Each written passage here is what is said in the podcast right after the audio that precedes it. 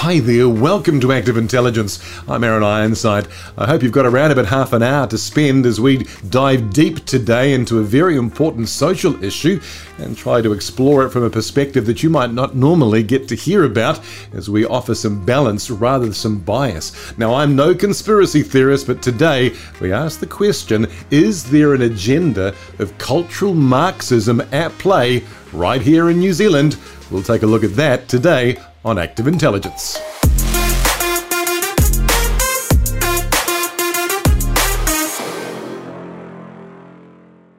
On today's episode, I catch up with Dr. Elisabeth Taylor. She's the Director of Research for the Australian Christian Lobby, and we'll explore some of these deep questions about whether or not we are in fact engaged in a culture war here in New Zealand. Now, let me start by saying so often conservative people are criticised for wanting to talk more about cultural wars than about the real life issues that people are facing uh, in this modern world, and that's a fair critique but it's often used also to extinguish conversation, to say, well, let's not talk about that.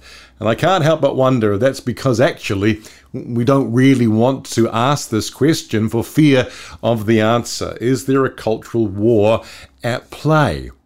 And before we take a look at this idea of cultural Marxism that many are beginning to fear is right here in New Zealand, let me make a comment about the fact that oftentimes we believe things, but we don't know why we believe them or where the idea came from. Let me give you an example. The idea that we'd all happily agree with that all people are created equal and that they should be able to vote in a democracy. Many of us assume that idea came from the Greeks who gave us democracy, but the Greeks didn't believe that all people were equal. A third of their world was slaves, and voting was very much the domain of the elite, the citizens. It's only now that everybody is a citizen simply by being born in the country. In fact, we get this idea that all people are equal from the Bible. Even though you might not believe the Bible, you probably believe something that the Bible teaches.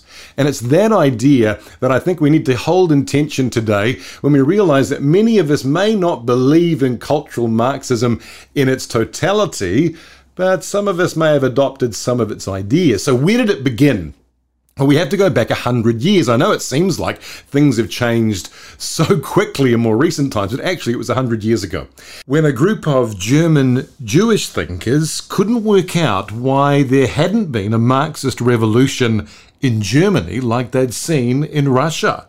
I mean, the aspiration sounds pretty fair, doesn't it? This idea that there really shouldn't be this huge divide between the rich and the poor, uh, that some people who are economically elite did nothing to deserve that uh, particular status and power that they enjoy. And it wouldn't be nice if we all kind of were able to have a good amount, a fair amount.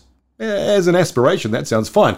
The problem was, as Russia quickly found out, that instead of everybody having plenty, the only thing that everybody could have was poverty, and that was not a good answer. Communism had failed, and equally, of course, it turned out that not everybody wanted to try this experiment.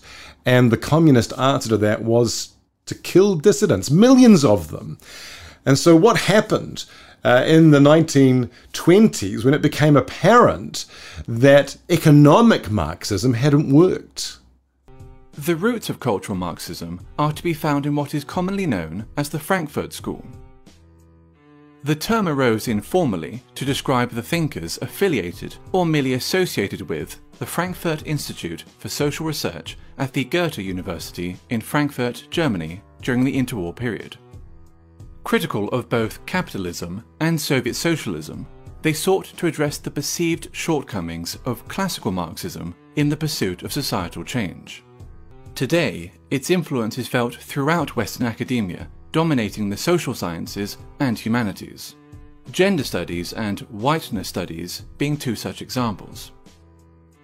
One of the most influential critical theorists and an original member of the Frankfurt School was Herbert Marcuse, a cursory glance at any paragraph written by Marcuse will set alarm bells ringing for anyone even remotely familiar with the current culture of intolerance on college and university campuses. Consider the following passage from his 1965 essay, Repressive Tolerance. The small and powerless minorities which struggle against the false consciousness and its beneficiaries must be helped. Their continued existence is more important than the preservation of abused rights and liberties. which grant constitutional powers to those who oppress these minorities. Social justice, feminism, neo-progressivism, and post-colonialism, to name but a few, are all movements inspired by or born out of critical theory, and thus all come under the umbrella of cultural Marxism.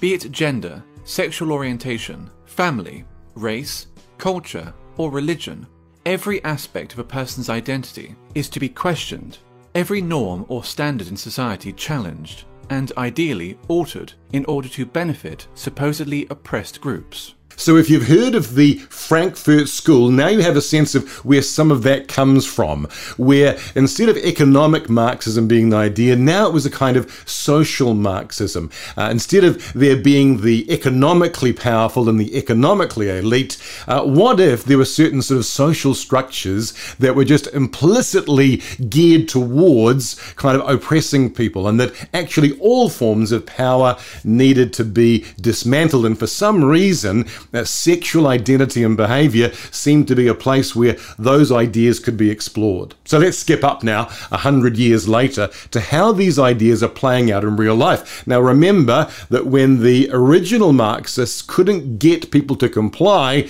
they killed them. Well, we're much nicer a hundred years later. Now we don't kill you if you disagree but we might take you to court, as a Vancouver dad found out when he dared to tell his daughter that her inclinations, that she was in fact a trans male, were wrong, and he ended up in the courts. Because here I am sitting there as a parent watching a perfectly healthy child be destroyed. And there's nothing I can do but sit on the sideline and, according to Justice Bowden at the time, cheer it on. I could only affirm or get thrown in jail. Past 11 months, Canadian father Robert Hoogland's now 15 year old daughter has been receiving testosterone injections by court order. The process began in late February of last year when Justice Bowden of the British Columbia Supreme Court ruled that the then 14 year old girl should be medically transitioned to a boy regardless of the wishes of either of her parents. While the girl's mother was willing to cooperate, her father was distraught. This will not change her DNA. She will not become a boy. It can lead to increased heart disease and, and, and other risks of that nature, different types of cancers. Because they're going to be stopping her puberty, her bone density will, will stop right where it is. And I kept saying, no, this is not going to happen. I'm not consenting. According to the courts, however, Rob's consent wasn't relevant. In fact, Justice Bowden went one step further, declaring that Rob and his wife had to affirm their daughter's new gender identity. Rob was told that if he tried to dissuade his daughter or referred to her as a girl, he would be considered guilty of family violence. The night of the ruling, Rob granted an interview to The Federalist, lamenting the state sponsored transition of his mentally vulnerable daughter. He also pointed out that his daughter was biologically a girl and would simply have her health impaired by high dosage testosterone. The interview infuriated the BC Supreme Court. A few weeks later, Justice Francesca Marzari convicted Rob of family violence for using female pronouns. To make sure Rob didn't refer to his daughter as a girl again, Marzari signed a protection order authorising the police to immediately arrest Rob without warrant if he was caught referring to his daughter as a girl or with female pronouns. And, and even in the, Marzari ruling, I mean, it, it said that I could only think thoughts that were contrary to what the Bowden ruling was the court was gracious enough to say that they could not police my thoughts, essentially, but everything else they could. So, this is where the cultural war begins to bite, when we start to see these echoes again that dissent is not permitted, and that there's this idea that actually the way forward is to dismantle everything, to destroy uh, the very foundation blocks of the society so that we can rebuild one based on some kind of equality. And again, some of those ideas sound quite nice on the surface and, until you realize what it's going to take to fulfill that vision, which is why I caught up today with Dr. Elisabeth Taylor, who is is the Director of Research for the Australian Christian Lobby. Now, I know that I've already tried to explain the origins of this thought earlier in the episode, but they're kind of complex, so I asked her to give us her brief explanation of where this thought began. Well, if you want to go back to the beginning, it probably started with the Enlightenment, but um, what's happening now in terms of the transgender movement is actually quite radical. Um, and I think you could probably pick the, the changing point in the transgender movement, the beginning of that, to 2006, 2007, when the Yogyakarta Principles were written. So before that, the international LGBT movement had a declaration of sexual rights, and then and that was promoted by various NGOs with UN consultative status. But then in 2006, this group of self selected human rights experts met in Yogyakarta in Indonesia, and they added transgenderism to the list of things that they were going to advocate for. And this, um, and this is now the, the um, declaration, I suppose, that is picked up by international LGBT groups. It, so it includes transgenderism for the first time because the group of experts from Yogyakarta included four transsexual um, lawyers, including one who's particularly noteworthy, Martine Rothblatt. And Martine Rothblatt uh, has significant interests in the pharmaceutical industry, but is also uh, very keen to promote transgenderism as a segue to transhumanism. So he thinks that the tyranny of the male female binary bodies is a, is a horribly oppressive thing. He likens it to South African apartheid, and because um, it divides us into categories, we shouldn't have that. And he, he, he really sees transgenderism or, as a way of conquering the body. So he, he's against something that he calls fleshism, which is the tyranny of being embodied. And what he's advocating is something uh, very different. So, so that's really where the Yogyakarta principles come from. But it's important to notice that I think it's in some ways bizarre that the LGBT more that, that, the old gay rights movement has allowed itself to be captured in this way because um, obviously biological sex is fairly significant, foundational indeed, to the identities of gay people. I am a gay man because I fancy male people, or I'm a, a, lesbian woman because I fancy, I'm attracted to uh, female bodies. So when you're worshipping at the shrine of masculinity, it doesn't make any sense at all to say, oh, actually, adult bodies don't matter. They, they matter intensely to, to the old gay rights movement. So it's a, a departure for them, which I think is worth pointing out. Well, in terms of that issue around the body, of course, the other part of the movement that I'm having trouble locking onto, because on the one hand, the narrative around being gay was I'm, I'm born that way, and so my, my biological state includes being same sex attracted. But transgenderism ah. says actually uh, how I'm born is kind of irrelevant because this whole idea of gender is more of a social construct. It's some idea that we've come up with, and therefore the body doesn't matter. Well, which is it? Um, it depends who you talk to. So the LGBT, the old gay rights movement was always divided into radical camps and moderate camps. So the Born That Way, the idea was first suggested by um, Richard Krafft von Krafft-Ebing, his name was, a German writer who wrote a book in 1886, I think, called Psychopathia Sexualis. And he suggested that the perhaps same sex attraction was the result of fetal anomalies. I mean, they didn't really understand very much about hormones in those days, but he thought perhaps it was possible for a female brain preloaded with female sexual interests to be born in a male body. And perhaps he still thought that mostly homosexuality was acquired through vicious behavior, but he was prepared to, you know, sort of float the idea that maybe in some cases uh, it could be congenitally acquired. And then if you read Havelock Ellis, who's a uh, sexologist in the 1930s, he was saying that this idea had really gained traction, not because it was scientifically proven, they had no way of saying it, but because it sort of was a nice way of letting same sex attracted people off the hook. They didn't have to be perverted and morally depraved, they could just be born that way.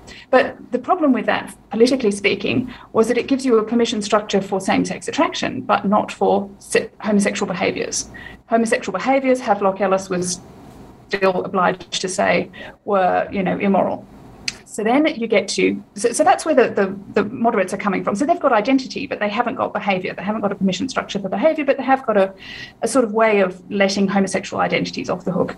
And then you get Kinsey in the 1940s and 50s, and his ideas were very different. He said, no, no, no, homosexuals are no different from anybody else. And the problem is that all of humanity has been oppressed by this terrible tyranny of, of you know, the idea that some sexual behaviors are bad and we should actually just dismantle dismantle that whole structure. So, in fact, you can't distinguish between homosexuals and heterosexuals, except that homosexuals are a bit more liberated and they don't care about social convention. They're not oppressed. But the theory is that if we just removed the um, constraints on sexual behavior that we've inherited from superstition and, uh, you know, this religious um, past, then we would all be free to enjoy whatever sexual impulses that we liked. The problem politically with Kinsey is that you have a permission structure for behaviors, but you don't have an identity group to lobby for. You're saying you're not saying these poor people need to be treated differently and we need to be kind to them.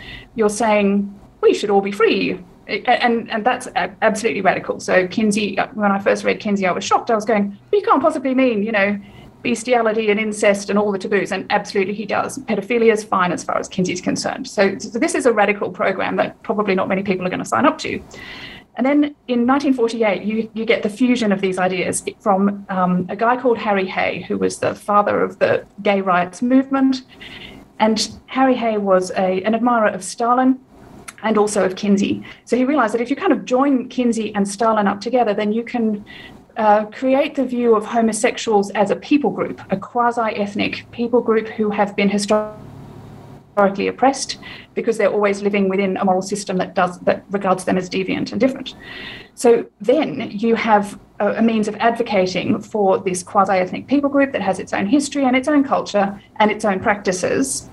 And then it becomes possible for the gay rights movement to lobby for um, uh, civil rights style arguments. Here is these people, but it's not an individual identity anymore, it's a group identity. You become homosexual by belonging to this people group. Anyway, so when you sort of track identity and behavior through the movement like this, and it, it changes further down the line, but that's really where you get the radicals masquerading as moderates. So they can track along with the moderates from that moment.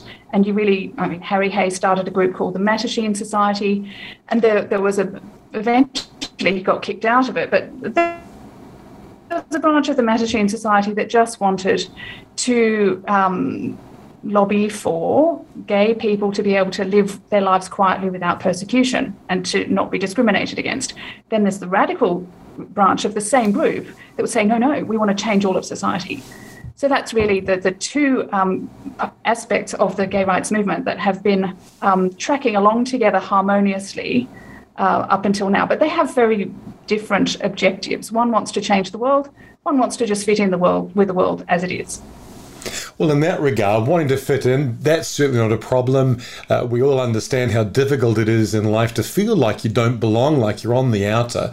So I don't think anybody would misunderstand the desire to simply be accepted and, in that sense, of course, tolerated to live the life you want to live. So the practicality part, I think, is easy for most of us to adopt. And of course, in that sense, we're tempted then just to accept everything hook, line, and sinker. Perhaps because we're not aware that there is this ideology now that sits behind, in the shadows behind this practicality, uh, an ideology we might call cultural Marxism. What is that? Yep. So, cultural Marxism is the translation of economic Marxism into culture. It became fairly clear with the, you know, the way things were working out in the Soviet Union by the 60s that uh, that economic Marxism wasn't the answer to everybody's problems, and it became very difficult for Marxists in the West to advocate that. So, what they did was they shifted to cultural Marxism. And what cultural Marxism does is it says the systems of oppression are not just economic, they're built into our institutions and our belief systems and the way that we view the world. And there are sort of um, three three ugly sisters is, is, what I call them of cultural Marxism. Critical race theory is one that says no, the, the world is built in inherent racial inequality, and there's no way of um, redeeming the existing social order. We need to tear it all up from the foundations. And then there's a, another one is is queer theory, which regards oh, and feminism is the third. The, the um, not radical feminism, but the third wave feminism is the is, is also based on critical theory. It says no, no, there is this invisible patriarchy that we need to eradicate. And then queer theory says there is a hierarchy of sexualities that posits heterosexual reproductive monogamy as the highest form of sexual expression and it regards others as lower. And so, what we need to do is to um, dig up these hierarchies and make all sexual expressions equal. We need to make all racial um, groups equal, and they're looking at equality of outcome, not equality of anyway. There's there's all sorts of problems with critical race theory. One of one of the, the most uh, well, anyway, I could go on and on about how terrible I think um, critical theory is, but this is basically come into queer theory, which is now being taught. If you look at um, the way sexuality is taught at university, um, then then you'll be getting critical theory. That's yeah been translated. So, so Marxism has come from economics into critical theory, and then it's come into feminism, critical theory, critical race theory, and, and queer theory. So it seems that ideology is winning the day. Is there any science to back up this ideology? No, no, no, no. It's it's quite um, cultish and strange when you you get into it. It's based on the idea that all of our beliefs may be wrong. There's no, and of course, relativism helps with this. There's no way to say that your truth is more true than my truth. And even though you can say, well, look, there are good outcomes if we live this way, and there seem to be bad outcomes if we, then no, it's all the systems, it's the invisible system. So um, with with with queer theory, you you do get into a, a belief system. So, for example, um, Judith Butler. I'll, I'll, I'll carry on tracking from Harry Hay. So we've got Harry Hay who says we've got this people group who are who are homosexuals, and then if you go a, a little bit further along, the next sort of hero of the movement, or one of them, was um, Gayle Rubin. She was an anthropologist, and she looked at gay communities and she said, well. Being homosexual isn't the defining characteristic of all of these communities. There's actually lots of different people who are into different things. She was studying BDSM groups in particular. And uh, she said, actually, the only thing that makes these groups stick together is a common experience of oppression, of um, that they're sexual erotic dissidents, she called them, sexual heretics. And so once you you say, well, the queer community, and you'll notice the language has changed from gay rights to queer community, the, the only the thing that oppresses them, the thing that defines this community is their common experience of oppression from heteronormativity. So heteronormativity is the system, you see, that they need to pull down. They, the heteronormativity is the idea that we are male and female, and all being well, you know, boys will probably grow up to quite fancy girls and they'll get married and have children. Well, this, if you listen to the Marxists, is um, a system of indoctrination. We've been told wrongly that this is normal. We've been set up in life to expect that we'll be attracted to the opposite sex and that we'll get married and have children, thus cunningly reproducing the workforce for the benefit of our overlords. So it's all a trick. The whole system is is wrong. And what you can um, so they believe they're enlightened. they have they've, they've got new truth, you see. They've seen past the lies of heteronormativity. And really, now what they're saying is homophobia or transphobia is not actually being nasty to trans or homophobic people. It's they're, they're attacking the belief system. If you believe in the normalcy of gender congruence and heterosexual attraction, that makes you a homophobe. And you're backward and oppressed but you're also quite dangerous because you're um, not letting people live as they would truly if they were free. You are part of the system of oppression because you're propping up this false ideology that is based on heteronormativity. So that's where they get, oh, so then you get along to Judith Butler, who, you know, because obviously that wasn't going too well, wasn't going to get too far. And she realized that this is the problem. You can never talk about minority groups without othering them. So if we talk about transgenders, we're implicitly saying transgenders are different to other people somehow. If we talk about homosexuals, we're talking about them as different to a norm. So we're implicitly pointing to a norm and reinforcing that norm. And heteronormative tools are not adequate to um, explain queer experiences in the way that they wanted to. So Judith Butler suggested that the answer was to just get rid of the male female binary to, to say, no, no, we've been oppressed by the tyranny of nature into believing that there is any significance to our male or female bodies. And if we just erase that significance and refuse to acknowledge it, if we become gender outlaws and we and really become non binary, well, then suddenly um, male female distinctions collapse and also the system that holds women in oppression to the patriarchy collapses, and homosexual heterosexual distinctions also collapse. So all of these things that are built on the male female binary suddenly just, you know, blur. And she thought that this would be the way to freedom. So that's really we've been chugging, and then a bit further along, you get the Yogyakarta principles, which are sort of enshrining that in law. So that's where we're getting to. But the whole point is attacking the systems that we thought were natural, right? We thought that biological reality said that we were male and female. Well, they're saying whatever those differences are, you've invested them with significance, and that significance is socially constructed, and we can just decide that those differences are not significant after all. For many of us, simply acknowledging the observable reality of boys and girls seems like common sense. Unfortunately, it's a common sense that's now being driven underground. People also are aware that you're not supposed to say that, and so even though they might privately believe it, they often play along with this cultural narrative, feeling perhaps that the genie is out of the bottle, that there's nothing really that can be done to reverse this trend. As we finish today, what can we do? Those of us who hold to a common sense that says, actually, there is a thing as boys and girls, and there's nothing wrong with that, and this is going too far too fast? Okay, yes. I think people will respond if they realize that you know, the next step is not the end game it's not just a simple matter of we'll give them this and they'll go away and be happy. No, no, they actually have a radical agenda and they won't be uh, happy until they've actually imposed their own ideology. They've replaced queer normativity instead of heteronormativity. And that's why they're going after the children, of course, because children can be um, molded.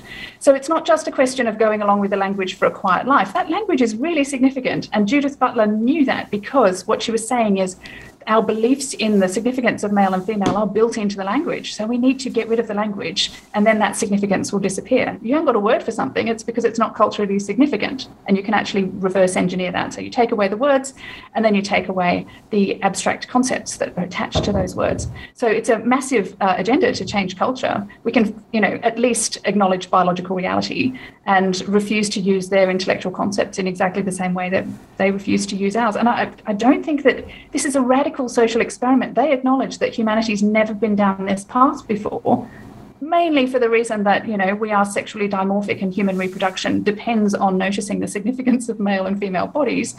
So uh, th- this is an absurd cultish sort of um, mentality, as far as I can tell. And you know, we, we won't make them happy by cooperating. I think that's once you realize that, then you sort of give up trying. So it would appear, according to Dr. Elisabeth Taylor and plenty of other commentators, that there is in fact a cultural war at play. Of course, it's masked by the fact that many of us are sympathetic to the actual needs and issues. The discrimination against gay people is wrong. But this cultural Marxism that says the answer to that then is to destroy the notions of boys and girls well, that's just simply too far.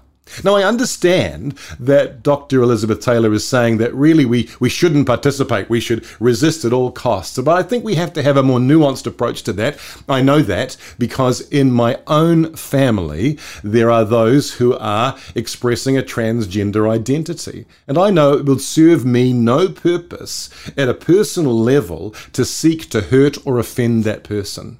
But I do think there are some ways in which we need to uh, push back. One is to make sure that we are just as passionate, just as committed to celebrating the beautiful, unique distinctions between boys and girls, between men and women. I think there's two arenas where we really need to work a lot harder rather than the personal. And that's in the arena of education where young minds are now being shaped uh, to believe something because they've not been given access to any other points of view. And I think in the arena of medicine, because I suspect that there are many medical professionals who feel like they cannot speak up, they cannot express their concerns or their disagreement. And we know that from a medical point of view, there's some real challenges to this because it's important that if your body is male, if your body is female, that it's treated as such in a medical way. So I think education and medicine are two big areas. The third one, of course, is law. Because law is the way in which the modern democracy executes its kind of socialist communist tendencies. Not that I think that they're necessarily as elevated as the fearmongers would say, but they're certainly there in that we have to resist laws that prevent us from discussion, that prevent us from exercising personal freedom. That these are such important ideas in a civil society. That as important as it might be to make sure that gay people are not discriminated against, it's equally important that I get to have my personal freedoms and that the government does not impose its view on me or as a parent on my family. What do you think? It's a controversial topic. There's no obvious right answers to all of this in terms of how we navigate the complexity of this world. I'd love to hear your thoughts. You can get in touch. Uh, go to the website activeintelligence.nz. Make sure you hit that subscribe button, then we'll send you every episode. And we'll see you next time on Active Intelligence.